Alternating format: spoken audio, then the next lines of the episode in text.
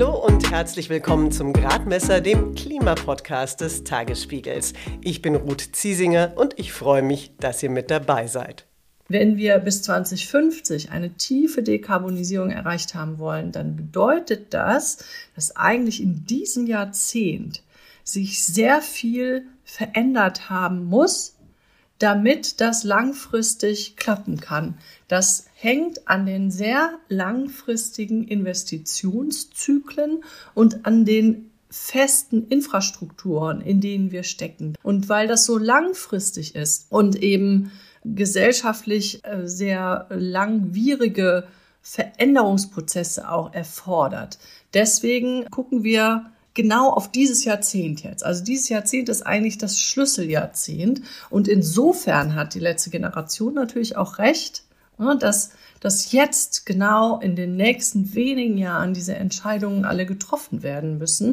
Unsere deutschen Klimaschutzziele sind richtig ordentlich.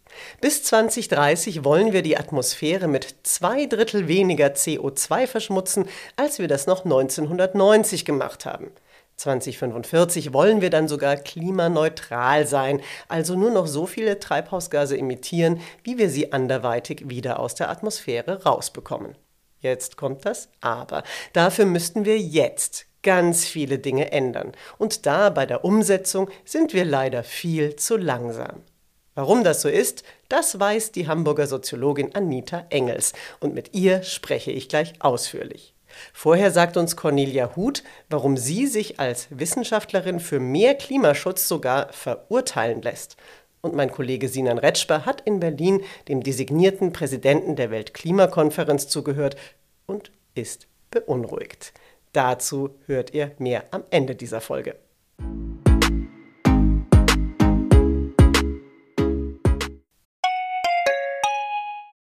Wie geht es weiter mit der Europäischen Union? Präsidentschaftswahlen in den USA, EU-Parlamentswahlen, geopolitische Krisen und wirtschaftliche Schwierigkeiten. Wir suchen Lösungen für diese Herausforderungen. Am 19. und 20. März auf der digitalen Europakonferenz von Handelsblatt, Die Zeit, Tagesspiegel und Wirtschaftswoche. Über die Zukunft Europas sprechen wir mit Bundeskanzler Olaf Scholz, Wirtschaftsminister Robert Habeck und vielen mehr. Kostenlose Anmeldung unter europe20xx.de. Die Botschaft des Weltklimarates ist glasklar. Entweder wir reduzieren bis zum Jahr 2030 global die CO2-Emissionen um die Hälfte, oder die Erde erwärmt sich um deutlich mehr als die 1,5 Grad im Vergleich zur Zeit vor der Industrialisierung. Aktuell sind wir leider sogar auf einem Weg hin zu einer 2,8 Grad wärmeren Welt. Manche Wissenschaftlerinnen sagen deshalb, warnende Artikel reichen nicht, um die Gesellschaft aufzurütteln, wir müssen auf die Straße. Cornelia Huth ist eine von ihnen. Die Ökotrophologin aus Bayreuth hat zusammen mit anderen Wissenschaftlerinnen von Scientist Rebellion im Herbst eineinhalb Stunden lang mit einer Klimavorlesung eine Münchner Hauptverkehrsstraße blockiert. Aktuell steht sie deshalb in München vor Gericht. Ich habe Cornelia Huth gefragt, ob sie glaubt, dass sie mit Straßenprotesten Menschen zu mehr Klimaschutz bringt. Ja, also wir sehen, dass wir durch unsere Protestaktionen sehr viel mehr Menschen erreichen als jetzt durch normale Vorträge oder auch normale Demonstrationen, angemeldete Petitionen, Politikberatung oder was eben Wissenschaftlerinnen üblicherweise herkömmlich machen. Unsere Protestaktionen sind im Prinzip unignorierbar, weil wir den Alltag und das weiter so unterbrechen. Wir sehen das auch anhand der enormen Presseresonanz, die unsere Aktionen in Deutschland und auch international hervorrufen. Zum Beispiel zu dem Gerichtstermin hat die Presseresonanz bis zur Washington Post in den USA gereicht. Die Tagesschau hat darüber berichtet, also diverse Medien. Die Medien haben natürlich da einen ganz wichtigen Beitrag auch, indem sie mehr über die Gründe für unsere Proteste berichten und darüber, warum sich Wissenschaftlerinnen genötigt fühlen, Aktionen vom zivilen Ungehorsam durchzuführen, statt über die Frage nachzudenken und zu sprechen, ob die Aktionen zu weit gehen. Zu ihrem anderen Teil der Frage, ob wir tatsächlich auch die Menschen sozusagen konstruktiv erreichen, also zu mehr Klimaschutzmaßnahmen bewegen. Da muss man sagen, dass das nicht vordergründig das Ziel ist, dass die Menschen persönlich ähm, stärkere Klimaschutzmaßnahmen ergreifen, sondern unser Ziel ist, dass die Menschen die Dringlichkeit der Klimakrise verstehen und die notwendigen Klimaschutzmaßnahmen für uns alle von Politikerinnen und Entscheidungsträgerinnen einfordern. Der Prozess gegen die 45-jährige Mutter und ihre beiden Mitangeklagten, den Jesuitenpater Jörg Alt und den Studenten Luca Thomas, geht am 16. Mai weiter. Von Cornelia Huth wollte ich noch wissen, wie eigentlich ihr direktes Umfeld auf ihre Protestaktionen reagiert. Direkte Kritik habe ich bisher tatsächlich von niemandem gehört. Aber obwohl das in meinem Umfeld ein extrem außergewöhnliches Verhalten ist, ignorieren es viele trotzdem komplett. Ähm, was meines Erachtens eine Fortsetzung der Verdrängungsreaktion ist, die ja viele bereits in Bezug auf die Klimakatastrophe zeigen. Wenn ich mit Menschen direkt ins Gespräch komme über mein Engagement, kommen auch immer wieder die gleichen alternativen Vorschläge zu Methoden, die eben schon jahrelang erfolglos probiert wurden, wie selbst Vorbild zu sein, Vorträge vor verschiedenen Personengruppen zu halten, mit Politikern zu versuchen, ins Gespräch zu kommen. Einige reagieren auch explizit mit starkem Zuspruch, Interesse oder sogar persönlichen Lebensstiländerungen. Und manche werden richtig traurig, weil sie fühlen, wie bedroht wir sind und wie notwendig der Protest ist. Cornelia Huth von Scientist Rebellion war das. Ja, aber was führt denn jetzt zu mehr Klimaschutz? Sind es die Scientist Rebellion, die letzte Generation oder doch eher Gesetze und Gerichtsurteile? Das weiß Anita Engels.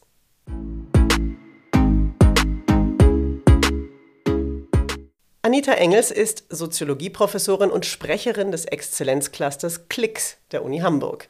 Die WissenschaftlerInnen dort schauen sich an, wie Klima, Klimawandel und Gesellschaft zusammenhängen und sie haben dazu auch den Hamburg Climate Futures Outlook 2023 veröffentlicht. Diese Studie zu verschiedenen Klimazukünften hat eine zentrale Botschaft. So wie es im Moment läuft, halten wir die 1,5 Grad Grenze nicht, und zwar, weil wir es, salopp gesagt, nicht genug wollen. Was daraus folgt, darüber haben Anita Engels und ich uns im Videocall unterhalten. Frau Engels, im neuesten Bericht des Weltklimarates, da heißt es, es wird richtig, richtig schwer, aber es gibt noch eine gewisse Chance, dass wir als Menschheit das Ziel des Pariser Klimakommens anhalten, nämlich äh, die Erderwärmung auf 1,5 Grad im Vergleich zur Zeit vor der Industrialisierung zu begrenzen. Sie sagen, und ich formuliere das jetzt mal in meinen Worten, das wird nicht funktionieren. Warum legen Sie sich da fest? Ist es nicht auch konstruktiver, wenn man Hoffnung macht? Ja, ich glaube, es gibt sehr viele Untersuchungen, die dazu gerade durchgeführt werden, um eben diese Hoffnung noch zu befeuern und um Wege aufzuzeigen. Das ist auch eine wichtige Funktion, dass Wissenschaft aufzeigt und das vorrechnet und die Wege definiert, die möglich wären, um dieses Ziel noch zu erreichen. unsere Aufgabe oder unser Verständnis von unserer Aufgabe ist etwas anders. Wir denken, dass es sehr wichtig ist, sich darüber klar zu werden, wo wir tatsächlich stehen. Also eine nüchterne, realistische Einschätzung des Status quo, also was wir bisher erreicht haben, warum wir bisher relativ wenig erreicht haben, gemessen an dem, was wir äh, für die Pariser Klimaziele hätten schon erreichen müssen. Das ist für uns einfach eine wichtige ergänzende Perspektive, weil wir das so wahrnehmen, dass sich sehr viele Akteure weltweit äh, im Moment so etwas Sand in die Augen streuen. Und gerade wir hier in den westlichen Gesellschaften den Eindruck haben, wir tun ja sehr viel für die Nachhaltigkeit und für den Klimaschutz. Wir haben jetzt all diese Ziele verabschiedet, dann ist doch alles in Ordnung. Und das halten wir eigentlich für die große Gefahr. Also, dass man sich zurücklehnt und denkt, na, das wird schon irgendwie gehen. Dann haben also die AktivistInnen der letzten Generation recht, wenn sie sagen, wir sind die letzte Generation, die jetzt noch das Steuer herumreißen kann, um eben ein lebenswertes Klima zu erhalten? Ich würde das nicht so drastisch formulieren und ich glaube, da kann ich auch für die meisten meiner Co-Autorinnen und Co-Autoren sprechen. Ähm, es ist ja nicht so, als würde man äh, einen Schalter noch einmal äh, rumdrehen können oder es läuft völlig ungebremst auf ein Klima hinaus, in dem wir alle nicht mehr leben können. Also das Ganze mhm. ist sehr mhm. graduell. Das merken wir ja jetzt schon seit einigen Jahren eben. Also das hat ja schon längst angefangen. Das heißt, den Klimawandel verhindern können wir sowieso nicht mehr. Aber in der Tat Wir haben jetzt noch die Chance, also technisch ist das noch möglich, ökonomisch, von den Kosten her ist das jetzt noch zu leisten, die äh, Weichen so umzustellen. Wir sehen es aber nicht so, dass wenn, wenn jetzt äh, in den nächsten fünf Jahren äh, wir nicht alle klimaneutral sind, dass dann äh, die Welt untergeht. Also das, das ist ja auch unter jetzigen Klimabedingungen leider so, dass äh, die Welt nicht in einem perfekten Zustand ist. Also auch jetzt und auch vorher vor dem Klimawandel war die Welt immer schon so, dass sie durch sehr große äh, ökonomische, politische Ungleichheiten bestimmt ist und dass es in vielen Weltregionen sehr schwierig ist, äh, ein menschenwürdiges Dasein zu führen, zumindest wenn man nicht zu einer machtvollen Elite gehört.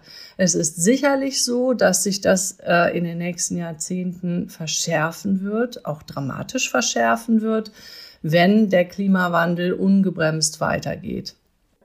Sie gucken ja aber auch drauf, wenn ich das richtig verstehe, was es unter anderem braucht, also für gesellschaftliche oder ich glaube soziale Treiber ist so ein Fachausdruck, damit sich eben eine Gesellschaft insgesamt verändert, um eben mehr Klimaschutz möglich zu machen. Was, was sind das denn so für Treiber? Was, wie kann ich mir das vorstellen? Was braucht es dafür? Genau, wir haben die Analyse so aufgebaut, äh, dass wir einmal von dem Szenario ausgegangen sind. Wir stellen uns vor, die Pariser Klimaziele werden erreicht, also das 1,5 Grad. Die Begrenzung wird eingehalten bis 2050.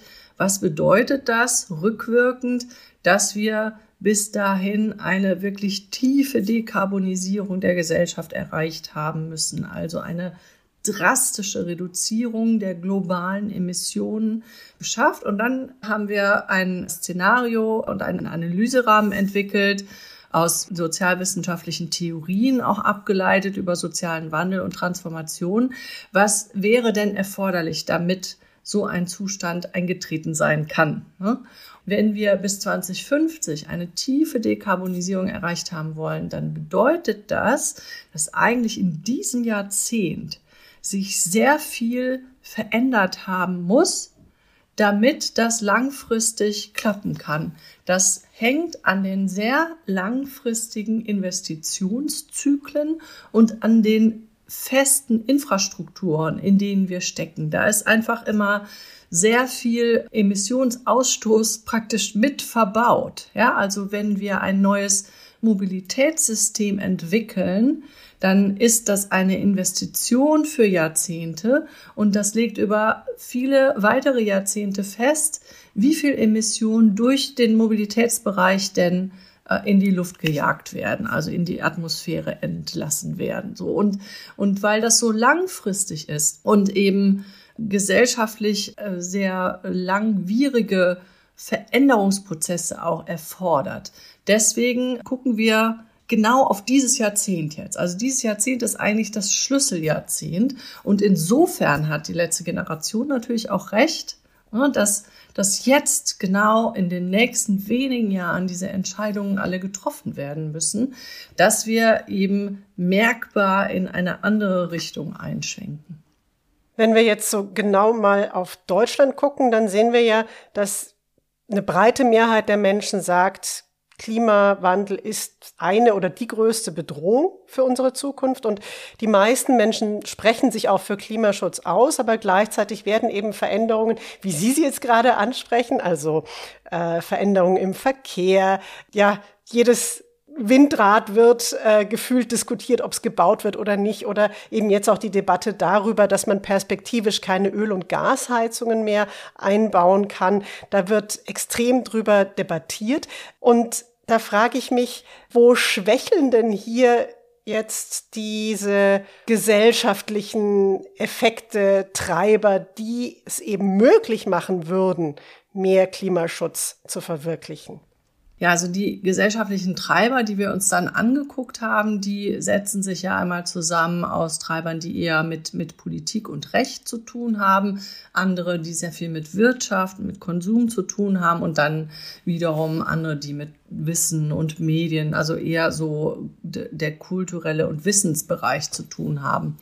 Und äh, da, da kann man sich jetzt der Reihe nach eigentlich alle einmal anschauen. Das machen wir jetzt natürlich nicht äh, in aller Ausführlichkeit, aber was man in Deutschland sagen kann, ist zum Beispiel, dass die sozialen Bewegungen, die Klimaproteste äh, eine große Überzeugungskraft 2019 erreicht haben, also dass sie da eine sehr starke Prägung äh, auf das äh, ausgewirkt haben, was in Deutschland dann passiert ist. Wir haben ein Klimagesetz, da überwiegend wirklich durch diesen Druck der Straße äh, bekommen und dieser Druck setzt sich jetzt fort. Also sagen die, die Klimabewegung ist relativ stark, auch wenn sie gerade sehr darüber debattiert, welche Formen des Protestes angemessen sind. Äh, die Gesetzgebung, also das ist das, was wir uns natürlich auch im Kern angucken, welche Gesetze werden da eigentlich geschaffen. Da ist in Deutschland relativ viel davon abhängig, auch was auf der äh, europäischen Ebene passiert. Das ist immer so eine Abstimmung im äh, Mehrebenensystem. Und dann kann man jetzt sehr stark sehen, dass die Art der politischen Koalition, die, die wir da haben. Also, dass das eine politische Kombination ist, die es sich gerade gegenseitig sehr schwer macht. Ne? Also das, also der politische Prozess führt ja erstmal dazu, dass Ziele gesetzt werden. Da sind wir, glaube ich, ganz gut jetzt und das kann man auch weltweit bei vielen anderen jetzt sehen, dass das äh, anspruchsvolle Klimaziele übernommen werden. Aber dann kommt ja die eigentlich wichtige Frage, wie das umgesetzt wird. Und da tun sich solche Koalitionen, die sehr, sehr unterschiedliche Parteien zusammenbringen, oft sehr schwer. Das ist etwas, wo es im Moment in der Umsetzung sehr stark hakt in Deutschland. Dann äh, haben wir einen interessanten Treiber, den man jetzt vielleicht noch ausgreifen kann, nämlich die Klimaklagen. Das hat in mhm. Deutschland ja also mit dem Beschluss äh, des Bundesverfassungsgerichtes dann auch erstmal noch zu einer Stärkung geführt. Er hat auch zu einer gesetzlichen Verschärfung im letzten Jahr geführt. Äh, so, also es gibt verschiedene dieser Treiber, die, die gerade oder in den letzten wenigen Jahren sehr sehr stark gewirkt haben in eine bestimmte Richtung in Deutschland und andere wiederum, die da etwas haken. Ich würde gerne noch mal konkreter auf die aktuelle Koalition zu sprechen kommen, die Sie gerade erwähnt haben. Äh, haben Sie da den Eindruck, dass zum Teil die Politik sogar eine gesellschaftliche Entwicklung hin zu mehr Klimaschutz behindert? Ja, das ist für die äh, Parteien ja immer sehr schwer zu erkennen, wie viel Klimaschutz die Menschen als Wählerinnen und Wähler wirklich mitmachen würden. Ne? Und das, äh, da spielen auch die Medien eine wichtige Rolle, indem sie bestimmte Wahrnehmungen und Rahmen, Rahmungen für das Klimaproblem verstärken und dann hat man so den Eindruck, im Moment regen sich alle viel mehr über die Aktivitäten der äh, letzten Generation auf, über die Form des Protestes. Die Gerichte nehmen da eine sehr klare Haltung ein, dass sie das also eher ausbremsen während das gut sein kann, dass äh, die Mehrheit der Bevölkerung eigentlich da ganz anders drüber denkt. Das ist eben immer schwer rauszufinden.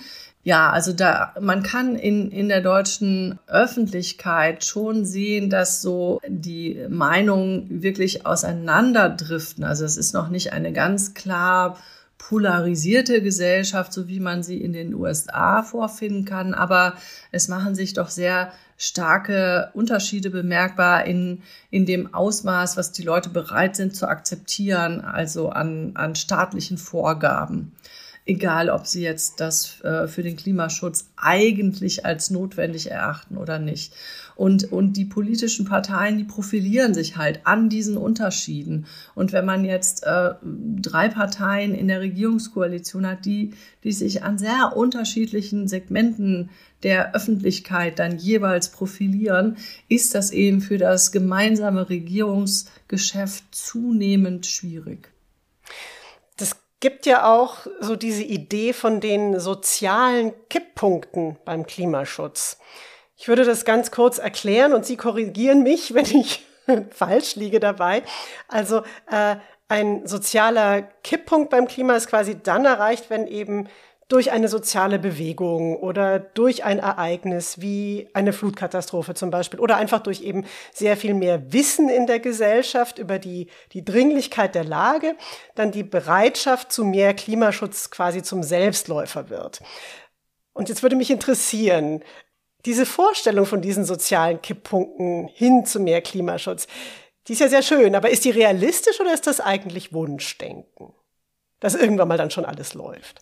Wir waren in dem Outlook äh, sehr, sehr zurückhaltend in der Verwendung dieser Begrifflichkeit, weil wir da eher skeptisch sind. Ähm, der Begriff sozialer Kipppunkt, der suggeriert ja, dass in einem bestimmten Bereich der Gesellschaft irgendwann so, so eine so ein Scheitelpunkt erreicht ist und dann läuft das von selber. Man kann sich das in der Theorie auch bei vielen sozialen Prozessen vorstellen, die wir untersucht haben.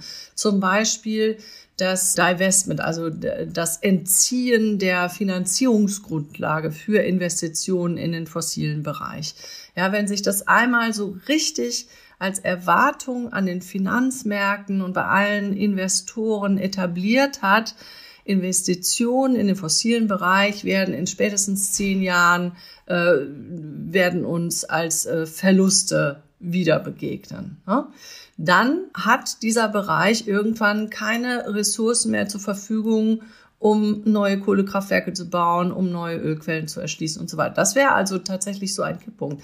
Aber wenn man genau hinschaut, und das machen wir ja eben in, in dem Outlook, dass wir wirklich sehr genau den aktuellen Forschungsstand zu genau dieser Frage abklopfen. Und dann sieht man, dann sind wir global betrachtet einfach meilenweit von einem solchen Kipppunkt entfernt.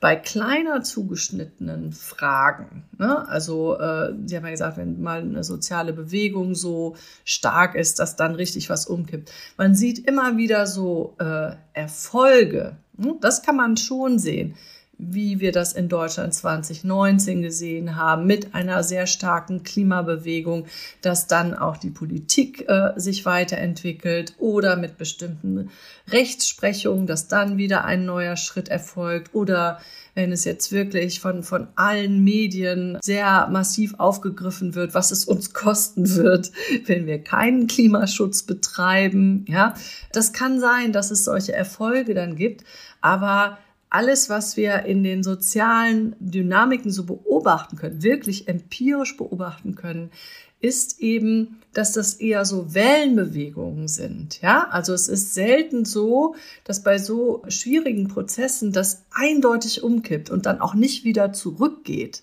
Ne? Also wir haben auch viel, gerade in der Beobachtung von sozialen Bewegungen, äh, gibt es einfach auch Rückschritte oder eben auch in der Regierungspolitik oder in dem, was international bei den Klimaverhandlungen passiert.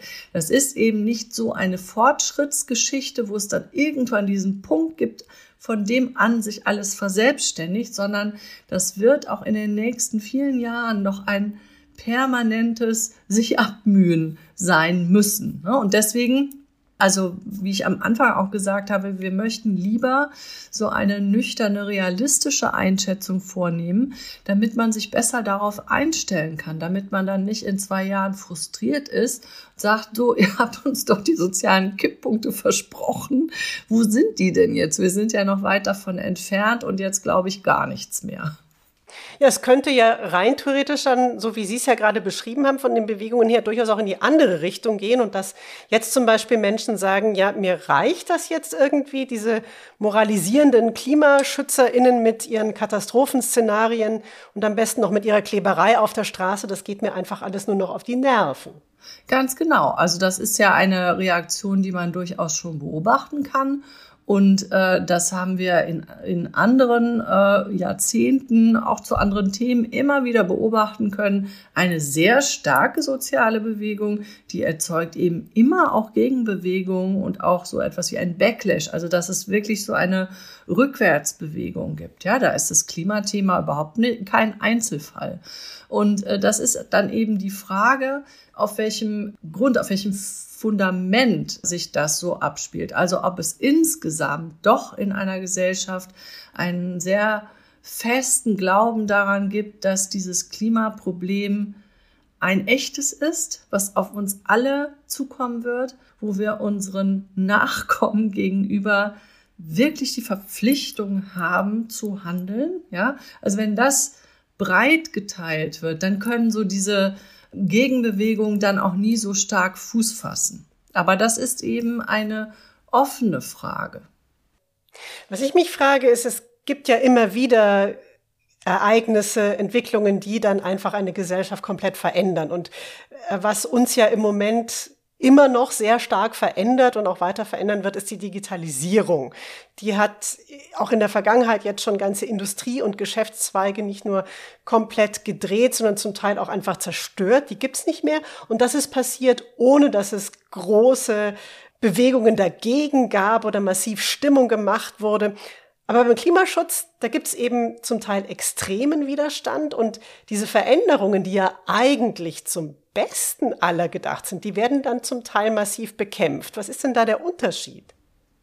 Es ist ja nicht so, dass die Veränderungen, die da eingefordert werden, automatisch zum Besten aller sind. Also es ist schon so, dass wir uns neu organisieren müssen, wenn wir diese Ziele erreichen wollen. Und das bedeutet, dass viele so äh, Gewohnheitsrechte vielleicht noch mal überdenken müssen, dass äh, vieles, was wir so in der Freizeit als ganz selbstverständlich erachtet haben, mal eben nach Mallorca fliegen, dass das so eben nicht mehr möglich ist, äh, dass wir andere Formen finden müssen oder Zumindest muss sonst ein großer technologischer Schub in der äh, Flugzeugindustrie erfolgen, der klimaneutrales Fliegen ermöglicht in den nächsten 10, 15 Jahren. Das sehe ich noch nicht so richtig.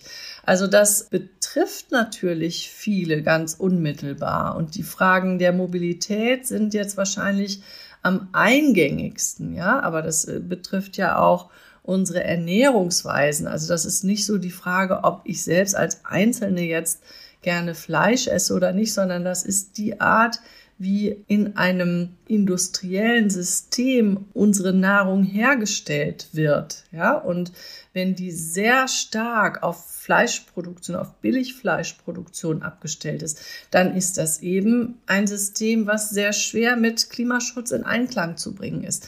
Also das sind schon gravierende Veränderungen, mit denen alle sich jetzt so allmählich dann irgendwie anfreunden müssen. Das können wir aber ja auch. Also ich glaube, wir zeigen viel zu wenig, dass äh, damit ja auch wirklich Vorteile verbunden sind. Also wir müssen ja nicht von heute auf morgen äh, uns auf pflanzliche Ernährung komplett umstellen, aber die Art und Weise, wie die Nahrungsmittel produziert werden, die muss sich eben schon ändern. Und dazu sind halt auch gesetzliche Veränderungen notwendig und die müssen mitgetragen werden. So, und das, da gibt es natürlich, weil das sehr viel Unsicherheit bedeutet, weil das den Leuten nicht so klar ist, was es für sie selbst eigentlich konkret bedeutet. Also inwiefern sie selber dann auch Einschränkungen erleben werden. Ja, deswegen gibt's selbstverständlich da auch Widerstand gegen. Das ist auch Zeichen einer gesunden Demokratie. Aber dann müssen die, die Parteien, äh, die diese Aufgabe haben, die Gesetze ebenso auch zu ändern, die müssen das gut vermitteln, also warum das notwendig ist und auf welche Weise man das so machen kann, dass man jetzt nicht einfach nur plötzlich umgeben ist von einer äh, Wand von Verboten. Ich frage mich da so ganz naiv, macht Klimaschutz vielleicht auch einfach nicht genug Spaß? Weil man eben dauernd über sein eigenes Handeln nachdenken muss? Das, das kommt ja sehr drauf an, also was jeder Einzelne unter Spaß versteht und, und wie man Klimaschutz betreibt. Ja, also in, in Großstädten gibt es wahnsinnig viele Initiativen, die äh, sich zusammenschließen und neue Mobilitätskonzepte, alternatives Bauen und so weiter, das alles ausprobieren.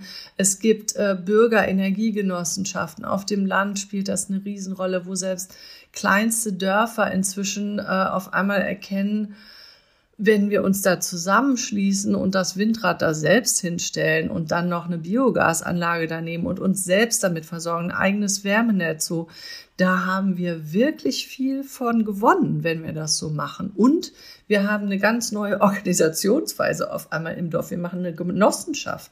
Wenn man sich darauf einlässt, das macht jetzt nicht nur Spaß, eine Genossenschaft zu gründen, das ist schon auch schwierig.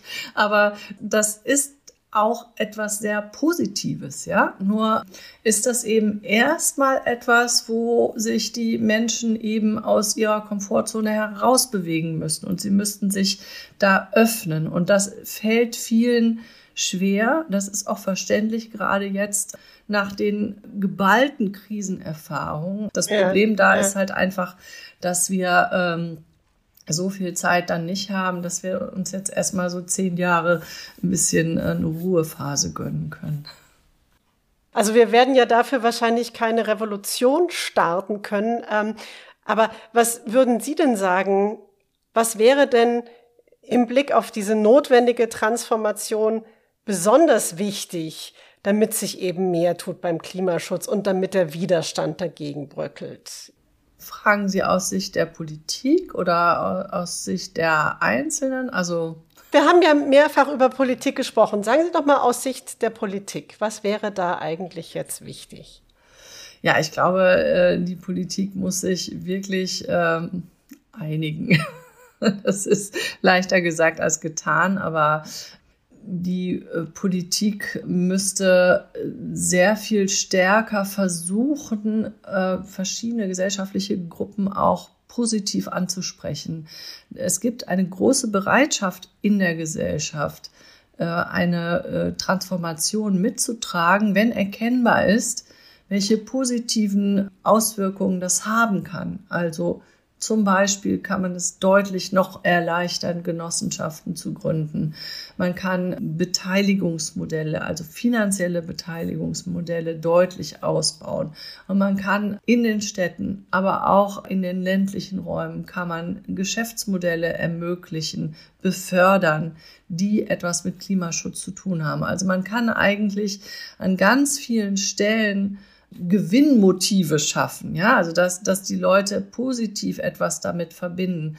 Und gerade im Hinblick auf den Fachkräftemangel, das ist, glaube ich, ein, ein ganz zentraler Ansatzpunkt für die Politik jetzt im Moment, also dem vorzubeugen, dass und da ganz massiv in die neuen Berufe hinein zu investieren, die notwendig sind, um diese Transformation dann auch bewerkstelligen zu können.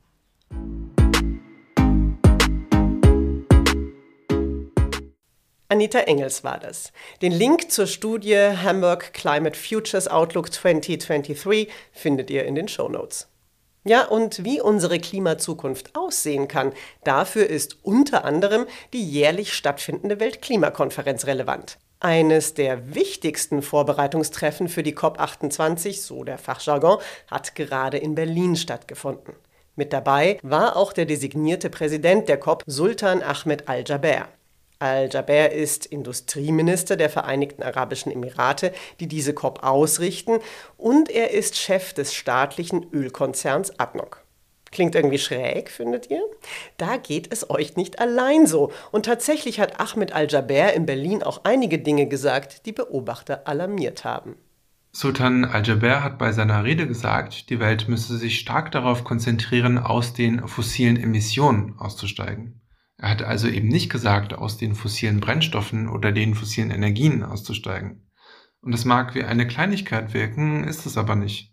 Denn dadurch schafft der designierte Präsident der nächsten Weltklimakonferenz viel Spielraum dafür, Öl, Gas und Kohle weiter zu verbrennen. Zumindest solange die Welt die dabei entstehenden CO2-Emissionen wieder abscheidet und speichert, und zwar mit sogenannten CCS-Technologien. Diese CCS-Technologien sind aber teuer, kaum verbreitet und es müssen vermutlich noch Milliarden in die Forschung und Entwicklung gesteckt werden. Und wenn diese CCS-Technologien tatsächlich im größeren Maßstab funktionieren, brauchen wir sie eigentlich dafür, Emissionen dort auszugleichen, wo sie sich kaum vermeiden lassen. Zum Beispiel im Flugverkehr, der Chemieindustrie und der Landwirtschaft. Sinan Retschber vom Tagesspiegel Background Energie und Klima. Sinan hat das Vorbereitungstreffen in Berlin beobachtet. Von ihm wollte ich noch wissen, wie wirkt sich diese Ansage von Al-Jaber jetzt aus auf die weitere Vorbereitung der Weltklimakonferenz? Al-Jaber hat in seiner Rede selbst ja noch keinen klaren Plan für die Weltklimakonferenz umrissen, doch er und sein Land, also die Vereinigten Arabischen Emirate, wollen bis zum Beginn der COP28 noch eine Art Fahrplan für den globalen Klimaschutz vorlegen. Damit soll die Welt wieder auf einen Pfad zurückkommen, der die globale Erwärmung auf 1,5 Grad begrenzt. Da wird vor allem interessant sein, ob sich in diesem Fahrplan ein Ausstieg aus den fossilen Energien findet oder irgendwelche wilden CCS-Träume, die von einem Ausstieg ablenken würden. Sinan Retschber war das. Und das war es auch für dieses Mal mit dem Gradmesser. Die nächste Folge erscheint am 19. Mai.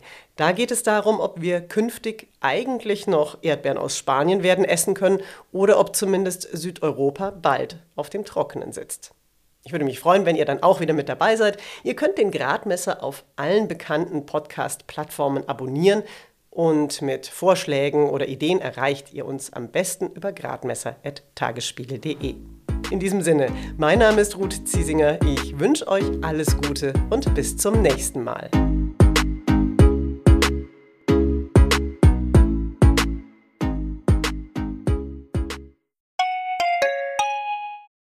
Wie geht es weiter mit der Europäischen Union?